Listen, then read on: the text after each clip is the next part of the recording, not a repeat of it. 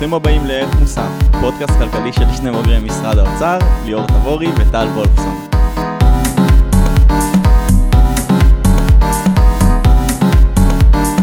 היי ליאור, היי טל, מה קורה? בסדר, מה איתך? בסדר, איך היום שלך עד היום?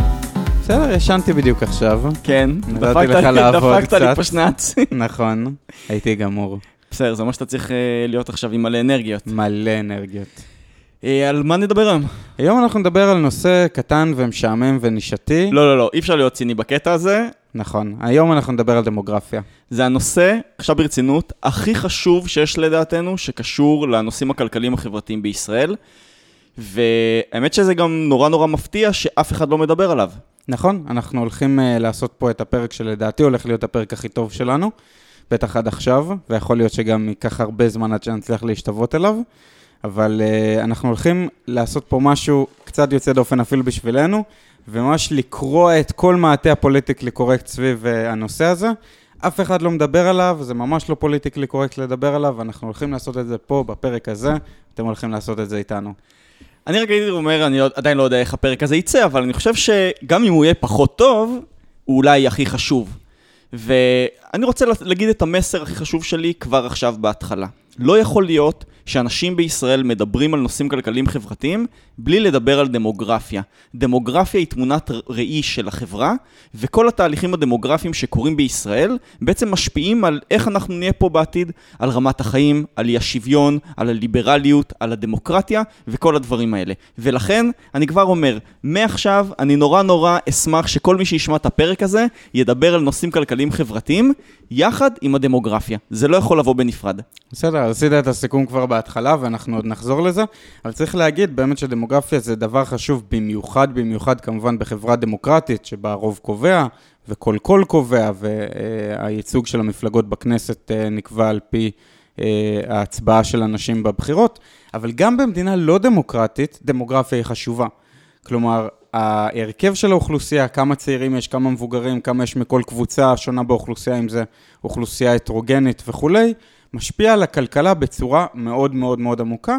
הדמוקרטיה רק שמה על זה זכוכית מגדלת והופכת את זה לעוד יותר משמעותי, אבל היא לא הסיבה היחידה שבגלל הדמוגרפיה היא חשובה. אני רוצה עכשיו שנדבר על השלוש טענות המרכזיות שלנו, ואז בעצם נצלול אל הפרק. מטה טענות. יאללה, שוט.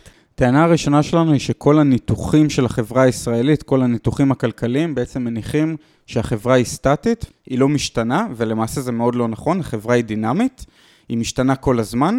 אז בעצם בזמן שאנחנו לא מסתכלים על זה או לא מבחינים בזה, קורות המון תופעות מאוד מאוד חשובות מתחת לפני השטח.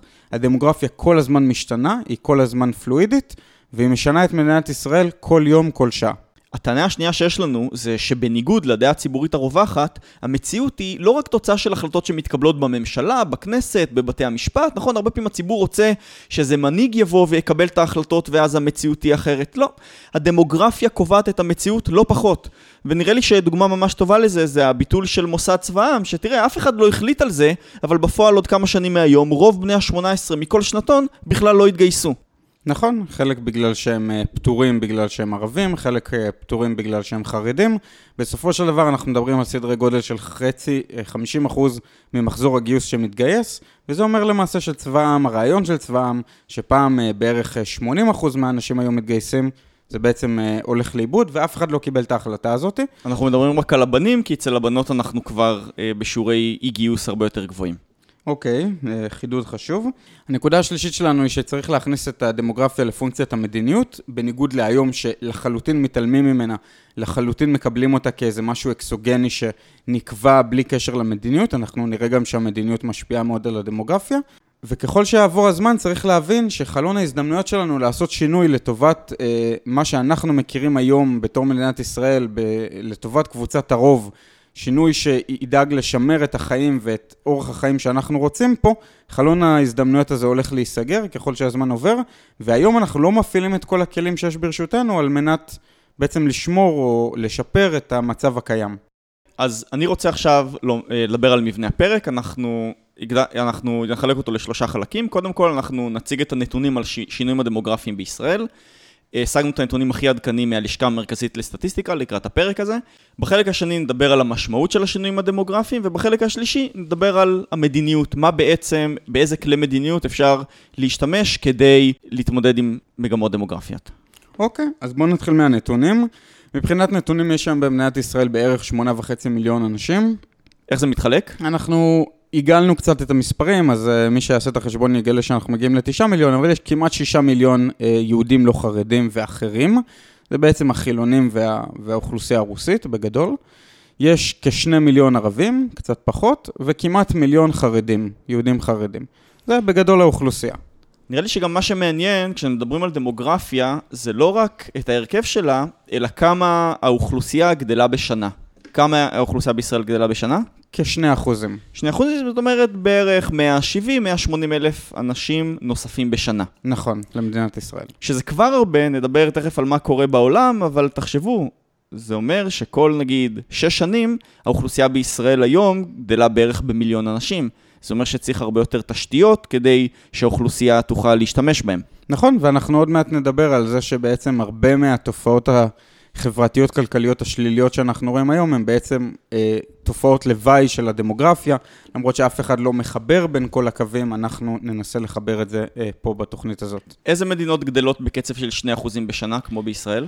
תשמע, זה מדינות אה, בעיקר מאפריקה, מדינות מהמזרח התיכון, לא מדינות שאנחנו רוצים להשוות את עצמנו אליהן. הוצאתי את זה מאתר הבנק העולמי, אז קודם כל בממוצע של מדינות העולם הערבי זה 2 אחוזים.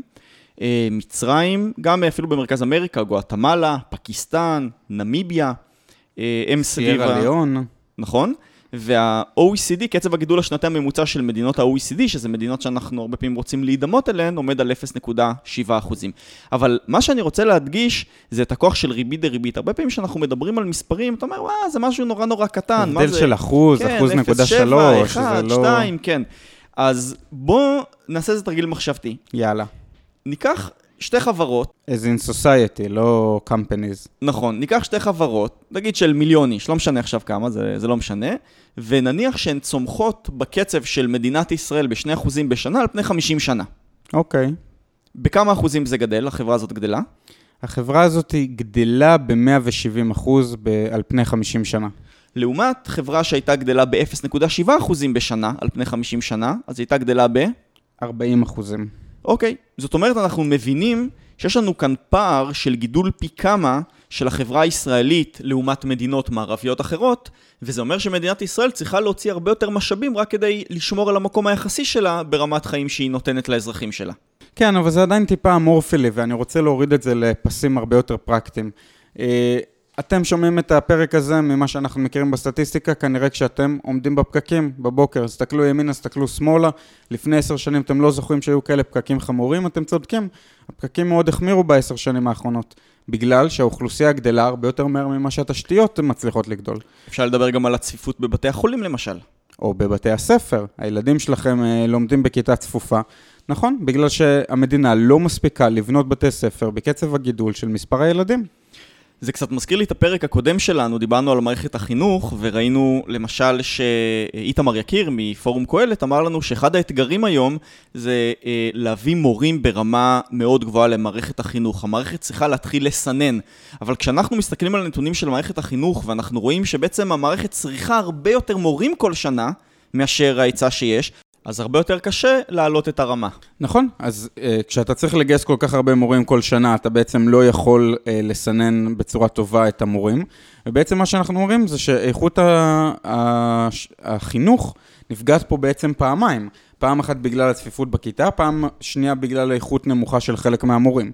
אוקיי, אז כל הדברים האלה, כמובן, משבר הדיור, זה משבר שכל כולו... קשיים, וכמובן שיש פה בירוקרטיות ויש פה הרבה מאוד דברים שאנחנו לא רוצים uh, להתעלם מהם, אבל בבסיס של כל הדברים שדיברנו עליהם, משבר תשתיות, משבר בבריאות, משבר בחינוך, משבר בדיור, בבסיס של כל זה עומדת העובדה שהדמוגרפיה הישראלית מתקדמת בקצב מהיר מדי בשביל המוסדות הישראלים. אני עכשיו, אני רוצה לרדת עוד שלב ושנדבר על הרכב האוכלוסייה. אנחנו דיברנו על זה באופן כללי, אבל אני חושב שזה מעניין לא פחות לראות את המגמות דמוגרפיות בתתי הקבוצות בישראל, והתחזית הדמוגרפית הכי עדכנית של הלמ"ס מחלקת את האוכלוסייה בישראל לשלוש קבוצות, ליהודים ואחרים, שזה היהודים הלא חרדים, לקבוצה החרדית ולאוכלוסייה הערבית. אוקיי. לפי הנתונים הכי עדכניים שלהם, בשנת 2015 היו בישראל 180 אלף לידות. תספר לנו איך זה מתחלק. בערך 100 אלף לידות זה קבוצת הרוב, זה היהודים ואחרים, אה, האוכלוסייה החילונית והדתית-לאומית. בערך 40 אלף זה האוכלוסייה הערבית, ובערך 40 אלף זה האוכלוסייה החרדית. זאת אומרת שכבר היום, 45% מהתינוקות שנולדים כל שנה לא שייכים לקבוצת הרוב. וזה בצורה מאוד מאוד שונה מנניח התמונה שראינו בהרצאה המצוינת שלך, כשההורים שלנו נולדו בשנות ה-50, קבוצת הרוב אה, הייתה סדר גודל של 90% מהתינוקות, היום זה אה, 45% מהתינוקות. 55 אחוז.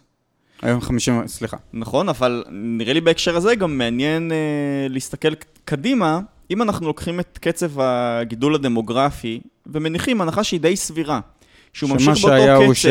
בעשר שנים הקרובות, זה אומר שתוך עשר שנים רוב הלידות בישראל לא יהיו בקרב המגזר היהודי הלא חרדי.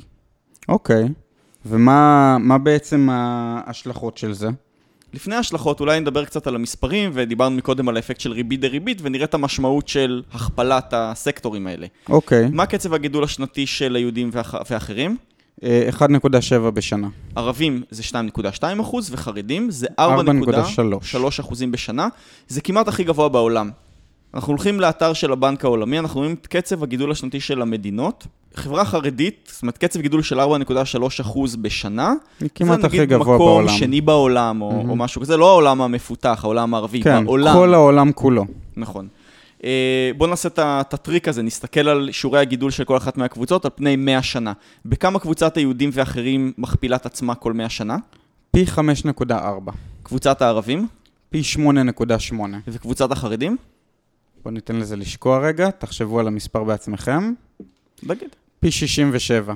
נכון? פי 67.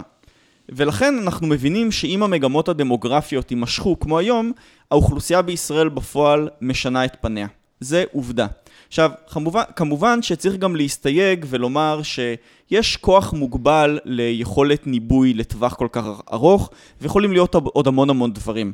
אבל אנחנו חושבים שהתוצאות או הנתונים של הלשכה המרכזית לסטטיסטיקה כבר היום מדברת על שינויים כל כך כל כך דרמטיים, שגם אם יש איזו טעות מסוימת, כן, גם אם עדיין יהיה 10 החברה מעלות ימינה, 10 מעלות שמאלה, אנחנו מבינים לאן זה הולך. כלומר, זה לא... ברור לנו שהתחזית עצמה לא תתממש בדיוק כמו שהיא, כן? יש הרבה דברים לא צפויים שעוד יקרו, ואנחנו כמובן לא יכולים לצפות אותם כרגע, אבל בסופו של דבר, אלא אם כן יהיה שינוי דרמטי, ואנחנו מדברים איתכם על זה על מנת להתחיל להניע את אותו שינוי דרמטי שאנחנו מקווים שיקרה, זה הכיוון שהאוכלוסייה הישראלית הולכת אליו, זה הכיוון שמדינת ישראל הולכת אליו. כל אחד עם ה... כמובן... הסתכלות הפוליטית והחברתית והכלכלית שלו לגבי האם זה טוב והאם זה רע, אבל צריך להבין, זה כמעט עובדה מוגמרת היום. אני רוצה לדבר עכשיו על פריון לאישה. זה עוד מדד שנותן לנו אינדיקציה למגמות הדמוגרפיות בחברה. פריון לאישה זה מדד שבעצם אומר כמה ילדים בטווח ארוך יהיה לכל אישה. מה פריון לאישה במדינת ישראל באופן כללי? 3.1. 3.1. 3.1. כשהממוצע במדינות ה-OECD זה 1.7. כן. אנחנו יודעים שבאופן כללי בישראל יש יותר ילודה. דרך אגב, זה לא בטוח רע, אנחנו יודעים שגם לרמות ילודה נמוכות יש, יש בעיות בעיות, מסוימות. נכון. למרות שצריך לומר ש-3.1 ילדים, זה שם אותנו בסביבה של מדינות כמו האיטי, פיליפינים, בוליביה, סוריה, אלג'יר, ערב הסעודית, אה, גואטמלה שהזכרנו מקודם וכולי.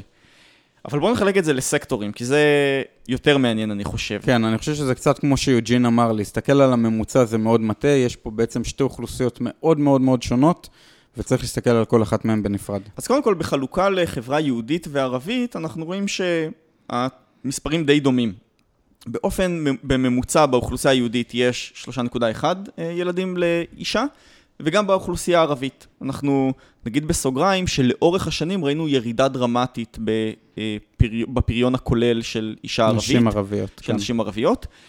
אבל בואו נסתכל את מספר הילדים בתוך החברה היהודית, איך הוא מתפלג. כן, וגם בתוך החברה המוסלמית אפשר להסתכל ולקבל תמונה די דומה. אנחנו רואים שככל שרמת הדתיות יותר גבוהה, ככה מספר הלידות לאישה הוא יותר גבוה. כשמספר הלידות לאישה הכי גבוה נמצא באוכלוסייה החרדית, אנחנו מדברים על 6.9 ילדים לאישה, שזה כמעט הכי גבוה בעולם, חוץ מניג'ר, אם אני לא טועה. נכון. אה, ממש משהו, איזשהו Outlier, איזשהו תצפית חריגה מאוד ב- במדינות ה-OECD. זה שיעורי פריון שמתאימים למדינות עולם שלישי. נכון. זה, זה מה שהנתונים אומרים. צריך אבל גם לומר שבמדינות האלה, שהוצאנו את הכל אה, מאתר האו"ם וראינו, גם שיעורי התמותה של, של ילדים, של ילדים הם הרבה יותר, הרבה גבוהים, יותר גבוהים. ותוחלת החיים הרבה יותר נמוכה, כלומר, אנחנו מדברים פה באמת על תצפית שהיא מאוד מאוד חריגה. מדינה מערבית שיש לה אוכלוסייה עם כזה סדר גודל של ילודה, זה משהו שלא קיים בעולם. אני רוצה עכשיו שניקח את הנתונים שראינו, את, ש... את שיעורי הגידול הדמוגרפיים בשנה, את מספר הילדים לאישה לפי סקטורים, ונסתכל על מה הלמ"ס אומרת לנו שעומד להיות בישראל עוד 20 שנים ועוד 40 שנים. כן, אבל אני רוצה להגיד שבניגוד לדיונים אחרים, שבהם אנחנו מדברים על מה יהיה פה עוד 20 שנה או עוד 40 שנה, שהם דיונים תיאורטיים לחלוטין, בדמוגרפיה זה לא הסיפור. בדמוגרפיה 20 שנה ו-40 שנה זה ממש מעבר לפינה. כלומר, היכולת לשנות את זה היא ממש ממש נמוכה, אנחנו רואים את זה גם ממדינות אחרות. תיקחו לדוגמה סין, שאנחנו כמובן לא אה, מציעים לעשות שום דבר כמו המודל הסיני, אבל מהרגע שהסינים עצרו את הילודה והם עצרו אותה בצורה מאוד מאוד דרסטית, עדיין הגודל האוכלוסייה בסין המשיך לעלות במשך 30-35 שנים. אוקיי? כלומר, לעצור דמוגרפיה או לשנות דמוגרפיה, שלא במלחמה, וכולנו מקווים שלא יבואו אלינו מלחמות שכאלה, זה תהליך מאוד מאוד מאוד ארוך, אז 40 שנה קדימה זה ממש מעבר לפינה. אז uh, מה שהלמ"ס, הלשכה המרכזית לסטטיסטיקה, אומרת לנו בתחזית הכי מעודכנת שלה, זה שהיום האוכלוסייה הערבית בישראל מהווה 20% מהאוכלוסייה הכללית, וגם עוד 20 ו-40 שנה היא תשמור על מקומה היחסי uh, של 20%. אבל מה שמעניין זה בעצם השינויים בתוך החברה היהודית.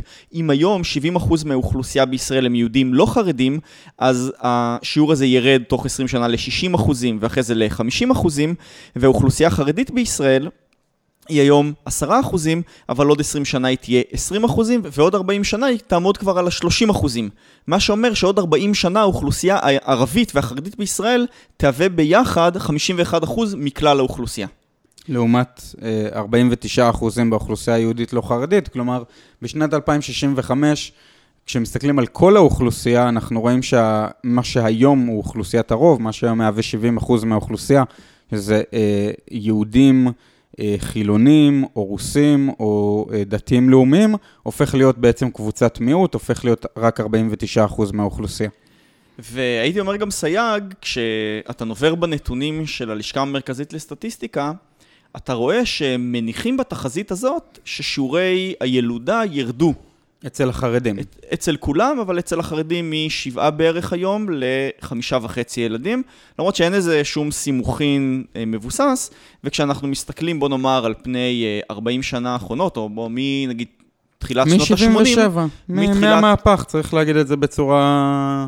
בצורה חדה. נכון, כבר אז מספר הילדים לאישה חרדית עומד בין נגיד שישה לשבעה וחצי, אז, אז באמת צריך לשאול טוב את הלמ"ס על סמך מה הם הניחו שתהיה ירידה כל כך חדה אה, בשיעורי הילודה כמו שהם הניחו, אבל נראה לי צריך להסתכל לא רק על כל החברה, אלא אם אנחנו הסתכלנו בעצם כל שנה על מספר הלידות, בואו נסתכל על כל השכבה הצעירה, והתחזית המעודכנת של הלמ"ס נותנת לנו גם כן זרקור לדבר הזה. היא אומרת לנו, בואו נסתכל בכל שנה מה הרכב האוכלוסייה של הילדים מגיל 0 עד גיל 15.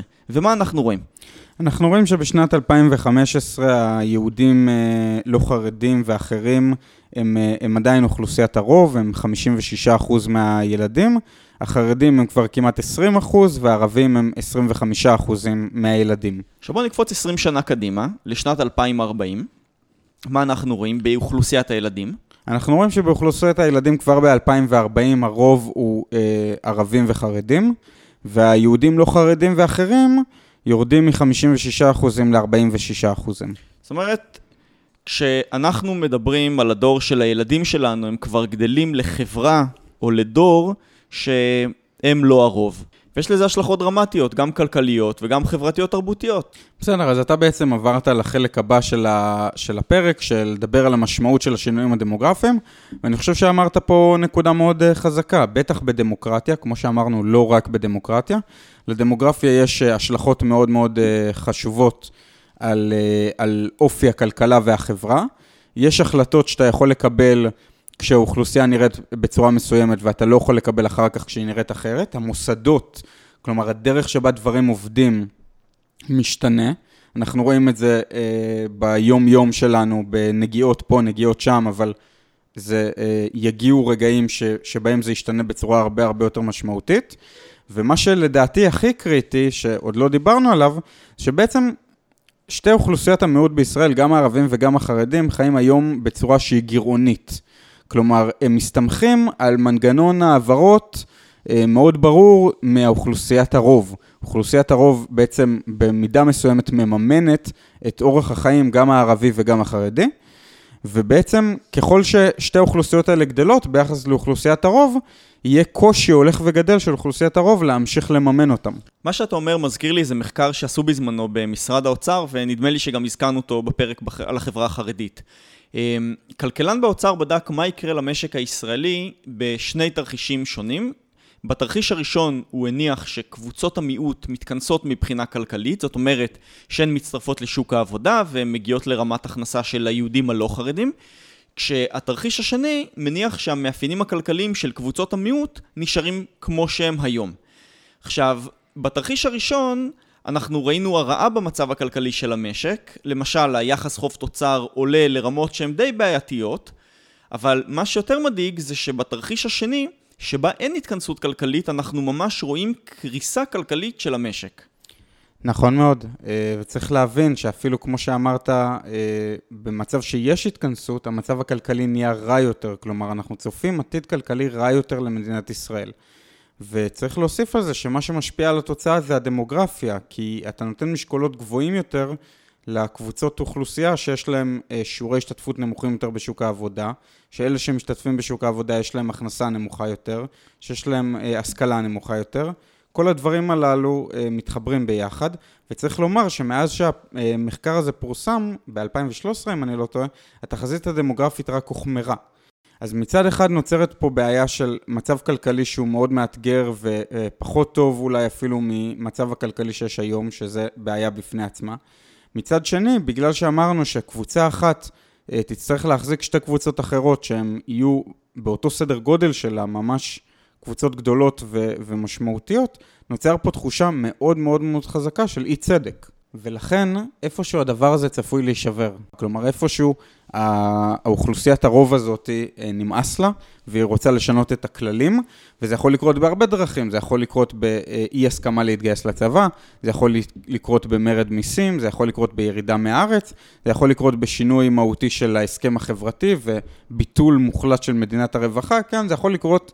ולקבל הרבה מאוד צורות לא, אני חייב להגיד לך משהו, אתה כאילו, האמת שלי אתה נשמע קצת אה, דרסטי מדי, ואני מתייחס לזה בצורה קצת אחרת. אני פשוט אומר שדווקא ממקום שמאוד מאמין במדינת הרווחה ורוצה שתהיה כמה שיותר תמיכה ציבורית לנושא הזה, אני פשוט חושב שהאוכלוסייה בישראל אה, לא תתמוך בהסדרים כאלה, שהם אנשים משלמים מיסים ומקבלים שירותים מהמדינה, אם הם יבינו שעם הזמן הם משלמים יותר ומקבלים פחות. התרחישים לגבי, אתה יודע, ירידה מהארץ, מרד מיסים, חוסר גיוס לצבא, אני חושב שכן, יש סבירות מסוימת, אבל קשה לקבוע את הסבירות ש... שהם יקרו. אבל מבחינת שיעורי התמיכה במדינת הרווחה, אין לי ספק שאם המצב יימשך כמו שהוא, פשוט אנחנו נראה שהציבור לא יתמוך בה.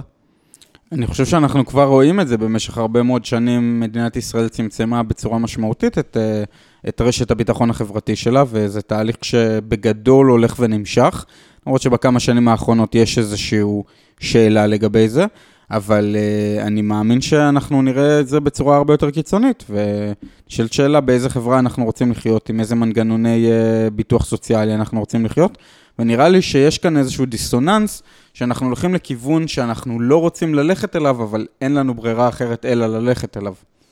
אני רוצה שתדבר קצת על הנושא של שוק הדיור, דיברנו לפני שהכנו את הפרק, על זה שמדובר כאן לא רק על, נקרא לזה סוגיות של צדק חלוקתי, איך אנחנו מחלקים את העוגה הלאומית, אלא גם איך קצבי הדמוגרפיה הגבוהים לא מאפשרים לעשות תהליכים כמו שעושים במדינה כן. מודרנית.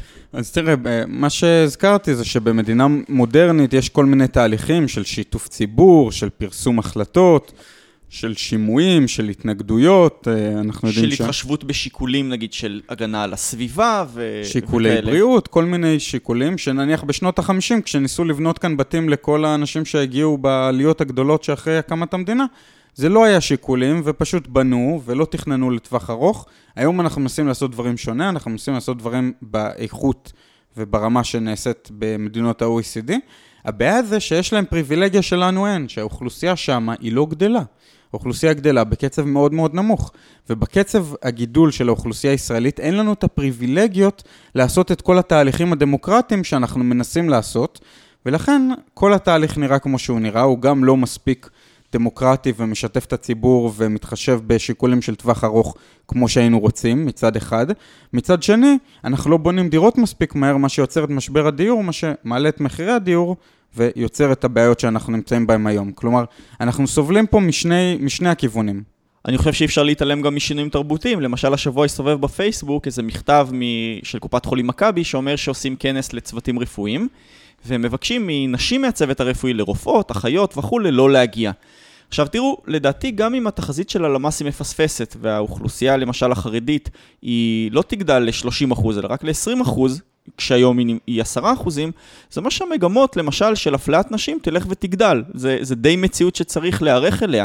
ושום החלטת בג"ץ או עירייה או החלטת ממשלה תשנה את המציאות הזאת בפועל. זה מה שקורה.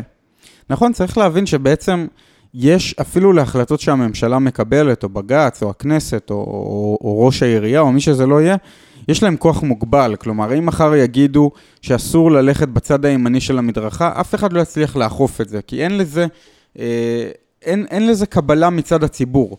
וכשאנחנו מדברים על לנסות נניח לגייס את החרדים בכפייה לצבא, או את הערבים, אם, אם ננסה, אף, אף פוליטיקאי עוד לא ניסה, אבל אם ננסה, אנחנו נגלה שאין שום סיכוי לקיים את הדבר הזה. כלומר, יושקעו הרבה יותר משאבים בניסיון לגייס בכוח אנשים, ואחרי זה להתמודד עם הסרבנות שלהם, ועם הסירובי פקודה שלהם, ועם הבעיות משמעת שלהם, לעומת התועלת שתהיה מזה שיהיו עוד חיילים. אז יש החלטות, יש איזשהו אה, דיסוננס, יש איזושהי מחשבה שכאילו הממשלה יכולה לקבל כל החלטה שהיא רוצה, וברגע שהריבון החליט זה יתבצע. זה ממש לא נכון. אנחנו רואים את זה בגיוס לצבא, אנחנו רואים את זה אה, בגביית מיסים בסקטור הערבי ובסקטור החרדי. אנחנו פשוט רואים שהממשלה יכולה לקבל החלטות, היא לא רוצה לקבל החלטות והיא לא מקבלת, אבל אפילו כשהיא מקבלת, הן לא בהכרח מיושמות בשטח. אני רוצה לדבר עכשיו על מדיניות. זה בעצם החלק השלישי של הפרק שלנו. ואני רוצה לטעון שיש בפועל מדיניות שהיא אף פעם לא התקבלה. Okay. אוקיי. המדיניות הזאת היא, היא תומכת כלכלית בגידול הדמוגרפי. יש ב- לאורך זמן יותר ויותר משאבים שמופנים ומאפשרים לקבוצות מיעוט לגדול בקצב הכי גבוה בעולם. אוקיי, okay, ואני אני מאוד מסכים עם מה שאתה אומר, ואני רוצה לחזק את זה ולומר ש... בעצם תמריצים כלכליים משפיעים על הדמוגרפיה. כלומר, כמו שהדמוגרפיה משפיעה על הכלכלה, הכלכלה גם משפיעה על הדמוגרפיה. אנחנו רואים את זה, אנחנו ראינו מחקרים, ואנחנו רואים את השינויים שקרו בישראל, נניח אחרי הקיצוצים בקצבאות ילדים של 2003, אתה פשוט רואה מיידית איך זה משפיע על, על קצב הילודה. בוא, בוא נדבר קודם כל על המאמר של יורם מישר, אוקיי. משנת 2000, מישר וצ'מנסקי. הם בעצם סקרו מגמות דמוגרפיות בישראל משנות ה-50 ועד uh, שנת 2000 בערך. ורואים למשל, הם עשו שם חלוקה של פריון לאישה, מספר ילדים uh, לאישה בטווח הארוך, בשנות ה-50. אז תנחש לאיזה קבוצה היו הכי הרבה לידות בשנות ה-50? לחרדים אני מנחש. לא, לנשים מזרחיות. אוקיי. Okay. ואנחנו רואים באמת שהמספר הזה ירד לאורך השנים עם תהליכי האינטגרציה שהיו כאן אה, בחברה. דווקא החברה החרדית האשכנזית באותה תקופה בשנות ה-50, היה להם פחות משלושה ילדים לאישה. אוקיי. Okay. וכשבודקים בשנות ה-80 מה מספר הילדים לאישה, אנחנו רואים שהוא כבר מעל שישה ילדים. אוקיי, okay, כלומר, ובזמן הזה היה איזשהו מדיניות ממשלתית שעודדה את אותם אה, נשים להביא יותר ילדים? זהו, שבשנות ה-70 היו שני דברים. קודם כל, הוגדלו במידה רבה תקציבי הרווחה. אה, תהליכים שקשורים לפנתרים השחורים ודברים עוד שהיו בתקופה של מפא"י, אבל גם אחרי המהפך אה, שהיה בשנת 77, כשהליכוד עלה לשלטון, אתה הזכרת את זה מקודם, בעצם הייתה מה שנקרא את ברית המדוכאים, שבגין היה צריך ליצור קואליציה עם הקבוצה החרדית, ואז בעצם אנחנו יודעים שהרבה מאוד תקציבים הופנו מתקציב הממשלה, תקציב המדינה, אל האוכלוסייה החרדית. אנחנו רואים, ובזה נגענו בפרק שלנו על האוכלוסייה החרדית, מספר 16. 16, שבאמת שיעורי התעסוקה של גברים חרדים, בערך משנות ה-80, התחילו לצנוח. כן, אה, עד לרמות נמוכות גם היום. כן, ובאמת ב-2003, כשהיה את התוכנית הכלכלית של נתניהו, אז שבה אנחנו קיצצו רואים... הרבה קצבאות ילדים ועוד... אה, ועוד קצבאות, אז אנחנו רואים שני דברים שקרו לאוכלוסייה החרדית. אחד זה שמספר הילדים ירד, אמנם מעט אבל ירד. ושתיים זה שאנחנו רואים עלייה מאוד משמעותית בשיעורי ההשתתפות בכוח העבודה. כלומר, אנחנו מבינים שלתמריצים כלכליים יש השפעה, ויכולה להיות אפילו השפעה דרמטית בטווח הארוך, על אה, תהליכים דמוגרפיים. אני רק רוצה לחזק את מה שאתה אומר. יש מאמר, מה שדיברנו עכשיו, הוא נקרא לזה קשר, אה, אה, הוא מתאם, כן? אנחנו יודעים שהייתה תוכנית כלכלית ויודעים שהיה שינוי בשיעורי כן, הילודה. עוד לא ברורה הסיבתיות. בדיוק, אבל יש מאמר מדעי שפורסם ב-2013, שמי שכתבו אותו זה אלמה כהן אה, מתל אביב, ודימיטרי רומנוב מהלמ"ס, ועוד איזה חוקר ששכחתי את השם שלו מ-NYU. זאת אומרת, מאמר מאוד מאוד רציני, שבעצם בדק עם נתוני אמת של ישראל את הקשר בין הקצבאות לבין שיעורי הילודה, והוא באמת מוצא את זה. הוא מצא לא רק מתאם, אלא סיבתיות לכך שהתוכנית הזאת הורידה את שיעורי הפריון בישראל. אוקיי, אז דיברנו הרבה על זה שהתמריצים הכלכליים יכולים להשפיע על הדמוגרפיה, אז מה בעצם אפשר לעשות? תראה, אני חושב שקודם כל צריך לפעול ברמת התודעה.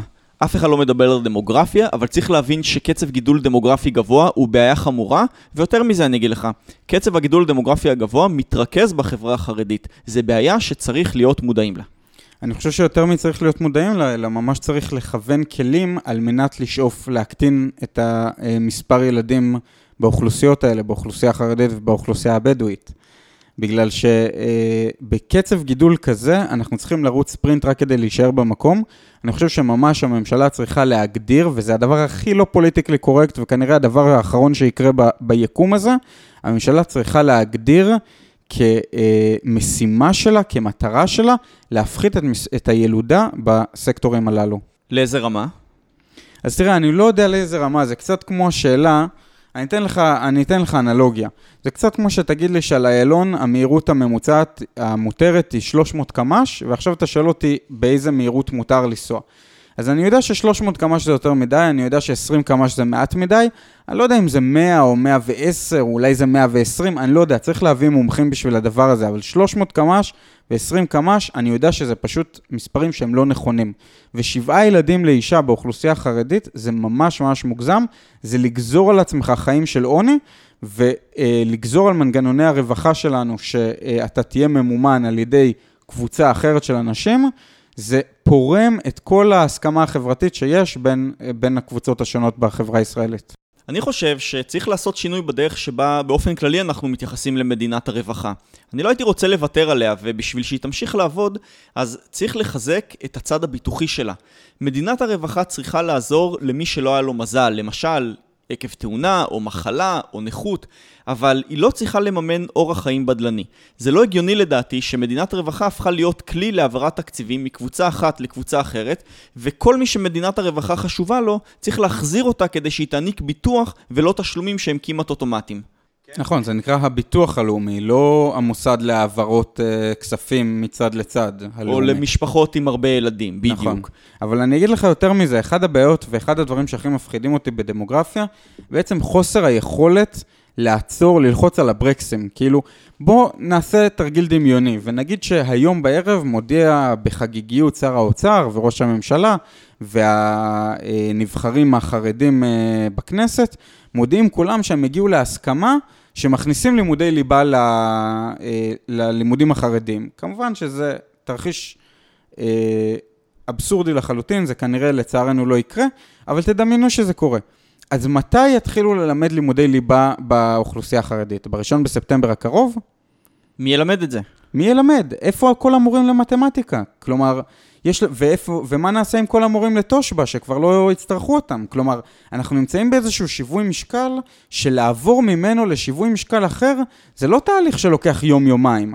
ו- וכבר עברנו, וכבר יש לנו מורים למתמטיקה. גייסנו אותם תוך חמש שנים, הצלחנו להכשיר את כולם וגייסנו אותם. זאת אומרת שיש כאן עוד כמה שכבות שגם לא ייהנו מזה, אז, אז גם החלטות נכון, שמקבלים היום, זה משהו שייקח הרבה מאוד זמן עד שהוא יבשיל. בדיוק, מי שיהיה בכיתה י"ב לא יספיק uh, בשנה אחת להשלים 12 שנות לימוד במתמטיקה. כלומר, ייקח לפחות 10-15 שנה מרגע קבלת ההחלטה החגיגית, שאנחנו יודעים שאף אחד בממשלה לא חושב בכלל לקבל אותה.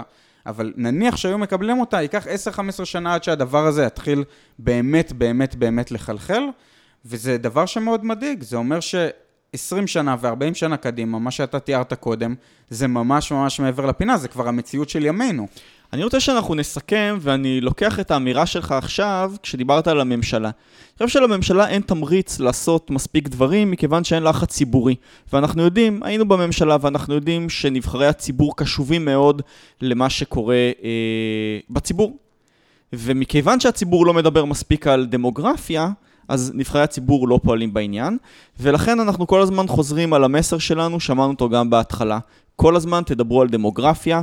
לדעתי, זה לא מתקבל על הדעת שאתה פותח את הדה-מרקר. הנה עכשיו פתחנו את האתר, אתה רואה כתבות על מס דירה שלישית, על אה, שוק ההון, על אה, שחיתות של אה, מפלגת ישראל ביתנו, זה מאוד מאוד חשוב. המגמות הדמוגרפיות בישראל ישפיעו פה על רמת כמה. החיים הרבה יותר. נכון. וצריך לדעתי לעשות אה, שינוי דיסק בראש והיום כבר בטח לא אומרים שינוי דיסק, בטח אומרים שינוי USB או משהו, נכון? פעם זה היה דיסקט. כן, שינוי ענן. אה, וואי, איזה זקנים אנחנו.